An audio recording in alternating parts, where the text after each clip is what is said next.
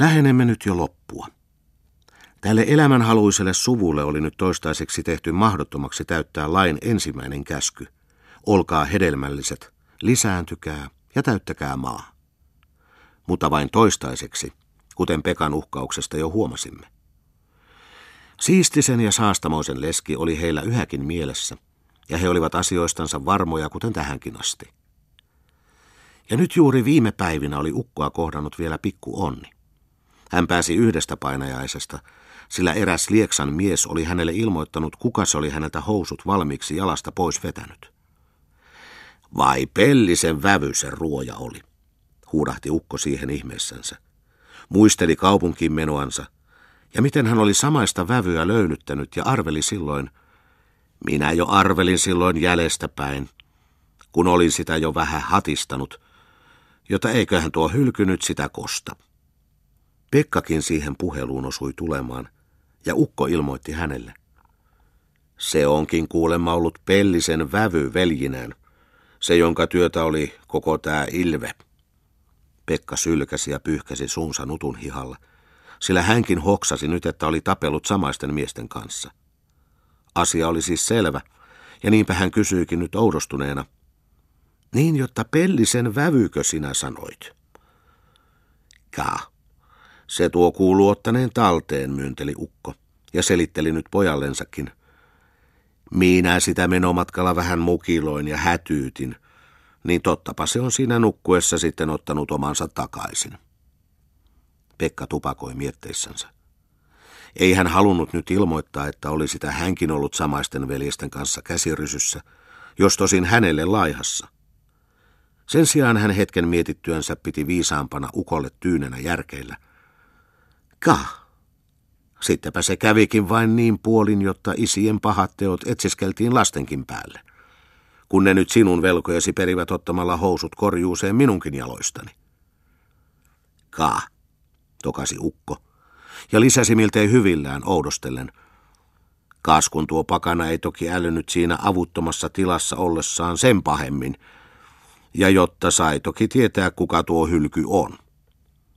Ja aivan tuntui nyt helpoittavan oloa, kun ajatuskyky oli päässyt vapautumaan moisesta uteliaisuustunteesta. Nyt polkivat he jo isot, tyhjät eväskontit selässä, salotaivalta kotia kohti. Olikin leuto sopiva syyssää. Ajatuksinsa vaipuneina he poleksivat, poika edellä, ukko perästä.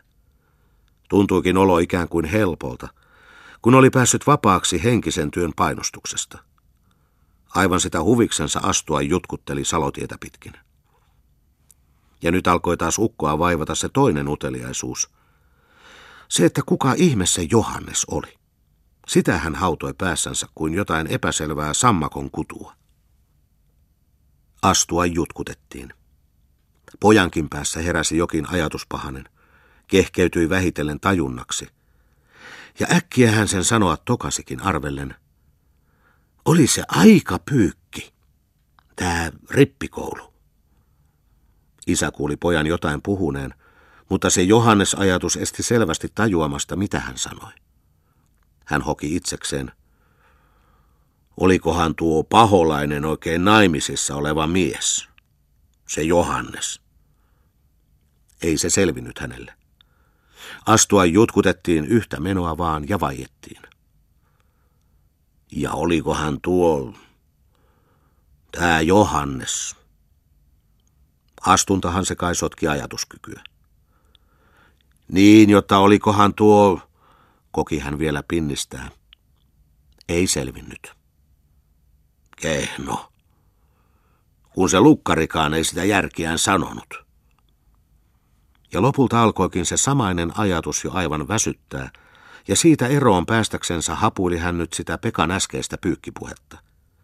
Saihan hän siitä jotain riekaletta kiinni ja kysäsi nyt, niin, jotta pyykistäkö sinä puhuit, vai mistä?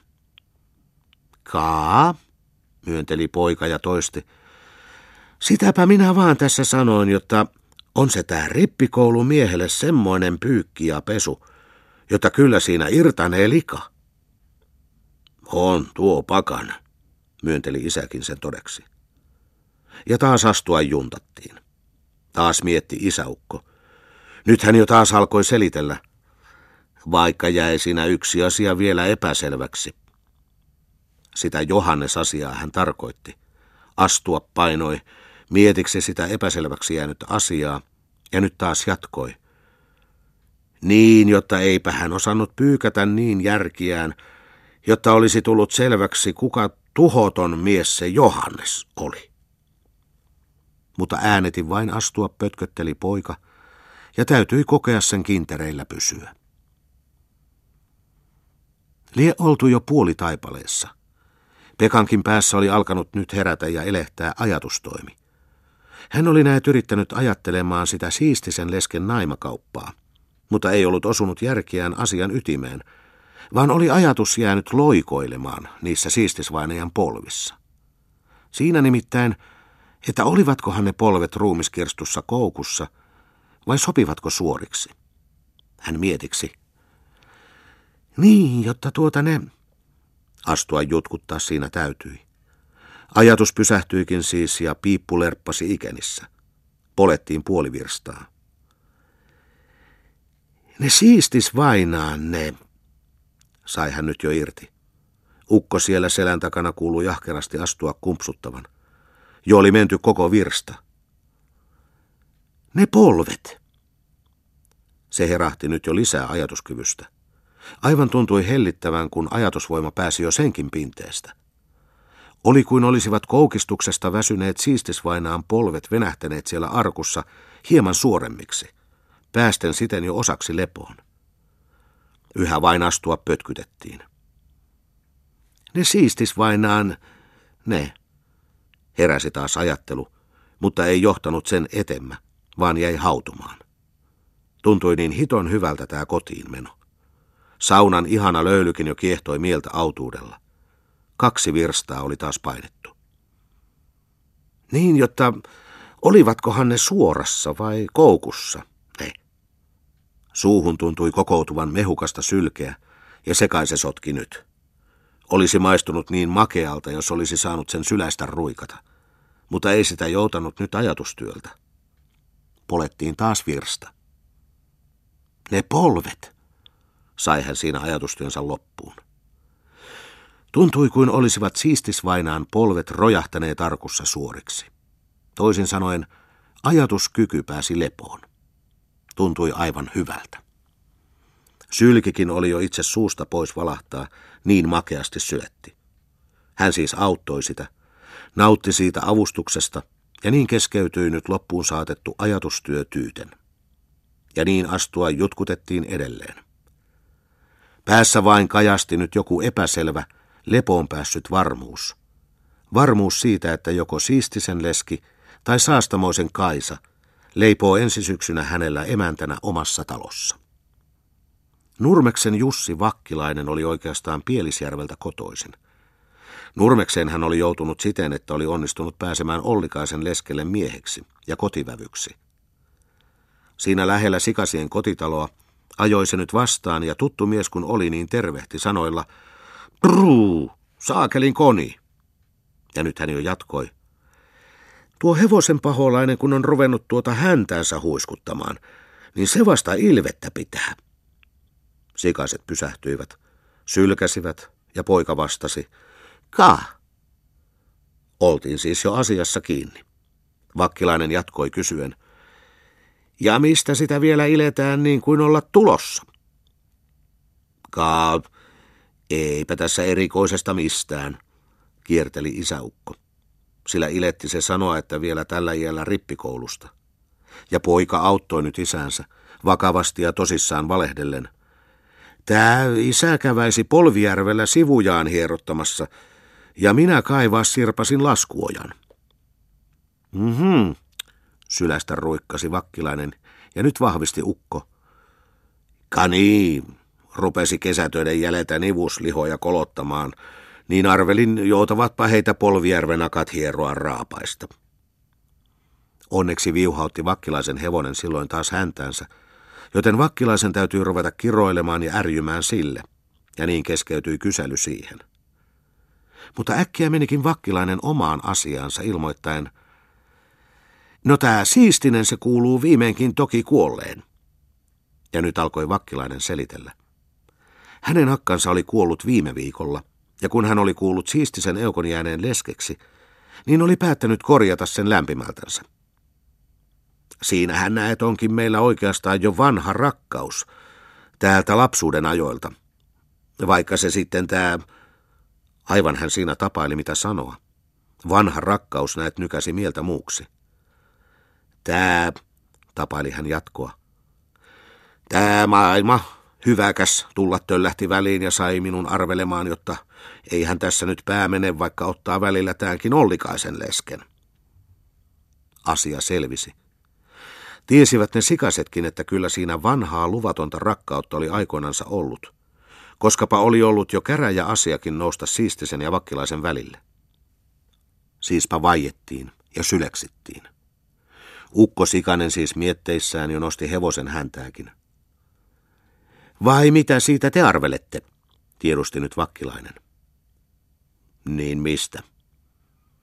Ka tästä, jotta olisiko tuota minun ottaa ja naida tää siistisen leski, selitti vakkilainen. Taas oli tulla vaitiolo. Ka, mitä hän tää poika arvellee, tokasi vihdoin ukko. Mutta poika oli nyt anteliaampi ja ilmoitti kyselijästä eroon päästäkseen. Ka, eipähän meillä ole mitään järin suurta sitä vastaan. Ei minulla itselläni enemmän kuin täällä isäukollakaan. No sitähän minäkin, riemastui vakkilainen, ja ymmärtäen Pekan puheen omalla tavallaan, jatkoi hän kehuen. Sitä, sitähän minäkin jo sanoin Nurmeksesta lähtiessäni, jotta... Miten rennosti, oman maakuntansa tavan mukaan, hän siinä alkoi parempiansa lasketellen.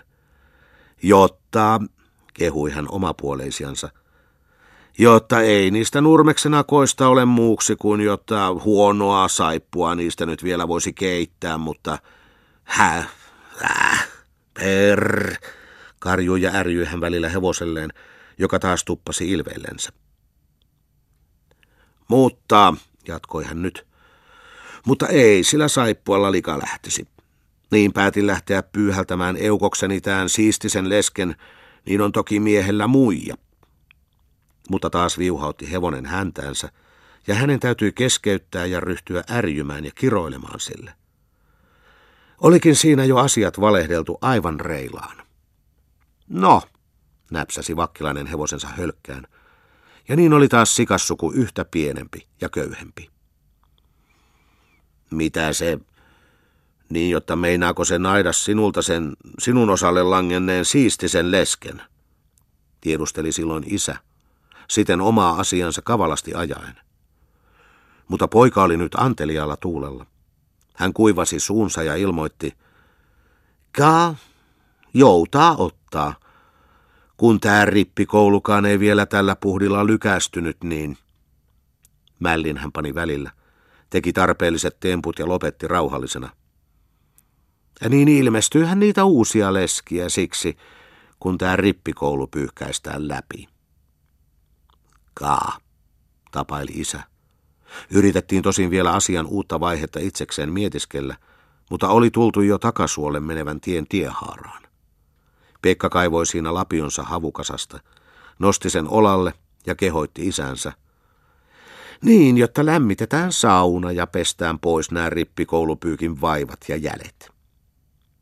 Eikä Sikasen talossa olekaan koskaan muulloin peseydytty ja kylvetty niin perinpohjin ja niin herkullisesti kuin sinä iltana. Ja kun kilpakosiat sitten makean, vankan illallisen syötyensä laskeutuivat tyytyväisinä levolle, arveli onnellinen, elämäänsä ihastunut poika. Niin, jotta pääsi hän siitäkin siistisen eukosta, nyt vähemmillä vaivoilla ja rahamenoilla leskeksi. Kun ei asiaa ennättänyt pahaksi onnekseen viedä jo vihkimiseen asti. Niin, että olisi pitänyt leskeksi jäämisen kautta ero saada. Hautajaismenot olivat siis säästyneet. Ei siis valittamisen syytä. Ja kohta todistikin rauhallinen kuorsuu, että he olivat tyytyväisiä matkaansa ja lukutyönsä tuloksiin. Oli kulunut aikaa viikko, toinen olivat kaikista parhaat syksyiset joutoajat. Ei huolta työstä, ei nukkujalle kiusaa liiasta valosta, sen kun veteli vain makeita unia. Nytkin oli semmoinen ihanan hautova kostea ja harmaa tyynipäivä. Tupa oli maukkaan lämpöinen. Ja kaikki asiat alkoivat mennä onnellista menoansa. Vakkilainen oli vienyt siistisen lesken sitä kyytiensä ja eli hänen kanssaan nyt jo onnellisessa esiavioliitossa. Iloa ja onnea oli vain häirinyt se pikku seikka, että siistisen talo oli mennyt miesvainajan veloista, joita ei luultu ollenkaan olevan. Mutta senkin vahingon oli korvanut eräs onni. Leskinäet kuului sittenkin vastoin odotusta tuoneen taloon siistisen peruja, joten vakkilainen voi toivoa saavansa pian esikoisen, jota olikin ikävöinyt. Tieto tästä oli joutunut sikasenkin korviin, mutta eivät he olleet nyt lähimmäisensä onnea kadehtineet. Kaa, arveli isäukko syödessä pojallensa. Niin, jotta sittenpä se olikin sinulle hyvä onni, jotta toki vakkilainen nuolasi sen siistisen lesken ennen aikojaan Pielisjärveltä pois. Se totuus alkoi kuumottaa puuroa suuhunsa lusikoivan pojankin aivoissa jo. Tuntui kuin olisi osunut jostain pahasta asiasta pelastumaan. Ukko mietiksi. Asia tuntui vakavalta. Sitä on oltava varova, sillä arvella tuherti hän siinä palaa pureksiessansa ja jatkoi selittää töhertäen. Sillä nenää Pielisjärven miehet ovat sitä sorttia. Ruoto oli tarttua kurkkuun. Hän kakisti sen pois ja jatkoi. Sitä sorttia, aatamia ovat nämä Pielisjärven miehet, jotta kun ne vain vähän kaukaa näköhollin päästäkään katsahtavat vaimoon päin, niin jo on perillinen valmis. Asia tuntui vakavalta. Vaiettiin, syötiin. Taas jatkoi ukko. Niin, jotta oli hyvä, kun ei asia päässyt lykästämään ja onnistumaan pahannepäin. Kaa, mietiksi poikakin, pureksi palaansa, nielaisi ruuan alas ja lisäsi. Enemmänhän se olisi ollut rapsu kuin rakkaus, jos asia olisi sattunut niin päin pyörähtämään. Ja rauhallisena nuoleksi hän lusikkansa puhtaaksi, pisti sen seinän rakoon, kävi turistamassa nenänsä, nuolasi suupielensä ruuasta puhtaaksi, ja niin oli hän taas autuaaliseen ettoneuneen valmis. Mutta menemme edelleen. Oli taas eräs hautova päivä. Sikaset olivat juuri ikään palanneet Kaisan ja Leskisen häistä. Tyytyväisiä he olivatkin häihin, ja Leskiseenkin, ja koko asiaan. Etenkin kun olivat häissä saaneet lopullisesti kuulla, että saastamoisenkin Kaisan talo menee miltei näppiä nuolen siistisvainajan veloista, joiden takaajana saastamoisvainaja oli ollut. Olikin se Partane ja Kaisa laittanut hyvät hääruuat, todisti Ukko nyt kotona tupakoidessa pojallensa. Kaikkiin tuloksiin voi siis olla tyytyväinen. Varsinkin liharokka oli ollut mainiota, ja surkeilematta olivatkin he täyttäneet vatsansa voimakkaalla ruualla. Ei siis ihme, että unetti ja painosti. Siinä unen edellä, kun olo oli nyt niin hyvä, ilmestyi ajatuksenkin tapaista pojan päähän. Havainnollisista ne alkoivat. Hän muisteli leskistä, sai jo ajatusriekaleista hieman selvää ja tokasi sen isällensä arvellen. Onhan sillä tällä Kaisan leskisellä toki oikea jyryparta. Ukko ei vastannut. Kai se siinä unen edellä tuhjottaessansa lien miettinyt omiansa. Pekka jatkoi ajatustyötänsä. Ensin yritti miettiä sitä härkäkauppaa – mutta sen ajatteleminen tuntui liika raskastöiseltä nyt näin unen edellä. Hän siis luopui siitä. Mutta nyt ilmestyi sopivaa ajatustyötä. Siinä laiskana ja puoliunisena tupakoidessansa osui hän näet muistamaan rippikouluvaivansa. Miten toista, miten suloista olikaan siihen verraten elämä nyt. Mutta sepä hänen parrastansa, lausuikin hän siis nyt isällensä, lopettaen siten sen raskastöisemmän partaajatuksen. Ja niin pääsi uusi ajatustyö alkuun. Ajatus jatkui nyt vetelänä kuin laiska mato. Hänen päässänsä kajasti nyt velttomuisto, rippikoulu kaikkinensa. Ne avioliittopuuhat ja Häntä haukotutti.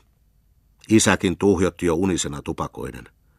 Vielä koki poika toki ajatella. Se tää, tapaili ajatuskyky, ei tahtonut jaksaa. Tää, yritteli hän miettiä. Päässä oli jo makea unen tuntu. Niin oli koko pää unesta makea kuin hunajainen mehiläispesä. Tää rippikoulu. Ei tahtonut tulla enää ajatuksesta mitään, sillä raukasi. Niin, jotta kissa toki naukasi siinä haikeasti. Hän heräsi siihen ja ollen nyt jonkun verran valveutuneempi, selitti nyt unisena tupakoida tuhjottavalle isällensä. Niin, jotta hyvinpähän tämä asia nyt kääntyikin. Niin, jotta kun tämä Kaisakin kerran vietiin, niin ei ole enää mikä pakottaisi lähtemään uudelleen rippikouluun. Ukko tuhjutti. Ei näyttänyt kuulevankaan. Tuntui niin autuaalliselta. Tyytyväisenä vääntäytyi poika penkille makuullensa ja ollen jo puoli unessa koki jatkaa. Niin, jotta paras se on, kun voi pahuus miten nukutti. Kun ihminen ei luovu tästä, koki hän jatkaa, silmiä veti umpeen. Tästä, yritti hän toki. Ei tahtonut enää kyetä. Vanhan pojan uupuu hiisviä ajatuskyky kesken. Autuudesta, sai hän toki viedyksi loppuun, ennen kuin jyrisevä kuorsu alkoi pauhata hänestä. Ja kylellensä penkille kallistautui isäkin pitkällensä, ja lämmin tupa hautoi aivan autuaalisesti. Mutta omituista. Ukko ei voinut saada unen päästä kiinni. Nyt alkoi häntä taas kiusata se ainainen Johannesuteliaisuus. Kaisa rippikoulussa kylvetty sanan siemen iti. Aivan häntä jo harmitti, kun ei tiennyt, kuka ihmeessä sen niminen mies oli. Niin yletön mies kaikissa menoissaan. Mutta ei näet vain selviä, kuka tuo on, laski hän. Uni karkkosi yhä loitoma silmistä. Taas hän koki, osasi saarnatakin, syyrakit ja kaikki muut ylettömät. Mutta otappa ja sokaisen nyt tieto. Harmitti se, miltä jo vihaksi pisti. Hän koki jo päästä irti koko asiasta. Mutta ei. Yhä se uteliaisuus vaan kiusasi. Turhaan hän koki savujakin nimeä. Niin, jotta olisi tuo mukava tietää, jotta kuka se mokoma oli, laski ukko taas. Omituista. Kuka? Kukahan tuo ruoja oli? Se kysymys jo aivan kaiveli ja kiusotti. Mutta olipa tuo nyt kuka hyvänsä. Koki hän välinpitämättömyydellä vapautua koko asiasta ja sijoittautui paremmin mahallensa yrittäen nukkua. Pekka omasta puolestansa kuorsasi jo, että jyrisi. Mutta ei. Ei vaan antanut ukolle rauhaa se ilkeä, kiusaava uteliaisuus. Hän koki jo aivan kuorsata, mutta ei auttanut. Uni oli aivan hukkaan menossa. Paholainen. Niin, jotta kun nyt ei uhottomasta enää eroon pääse, alkoi hän jo tuskastua koko asiaan. Hän koki nukkua nyt selällään, mutta ei auttanut. Ihmeellistä. Kai se jo hermostutti. Oli kuin olisi hiiri jossain rapissut ja häirinyt unelta odottavan nautinnon. Niin, tuopa nyt vasta ilvettä pitää, yritti hän taaskin koettaen mahallansa lojua, mutta ei vaan tarttunut unikoukku. Kehno, en paremmin sano, tuskastui hän jo, mutta se vaan pilasi asiaa. Ja viimein ei hän voinut sitä enää vaieten sietää. Hän nousi ja nykien Pekkaa hereille kehotteli. Pekka, nousehan vähän. Minulla on vähän kysymistä. Hää?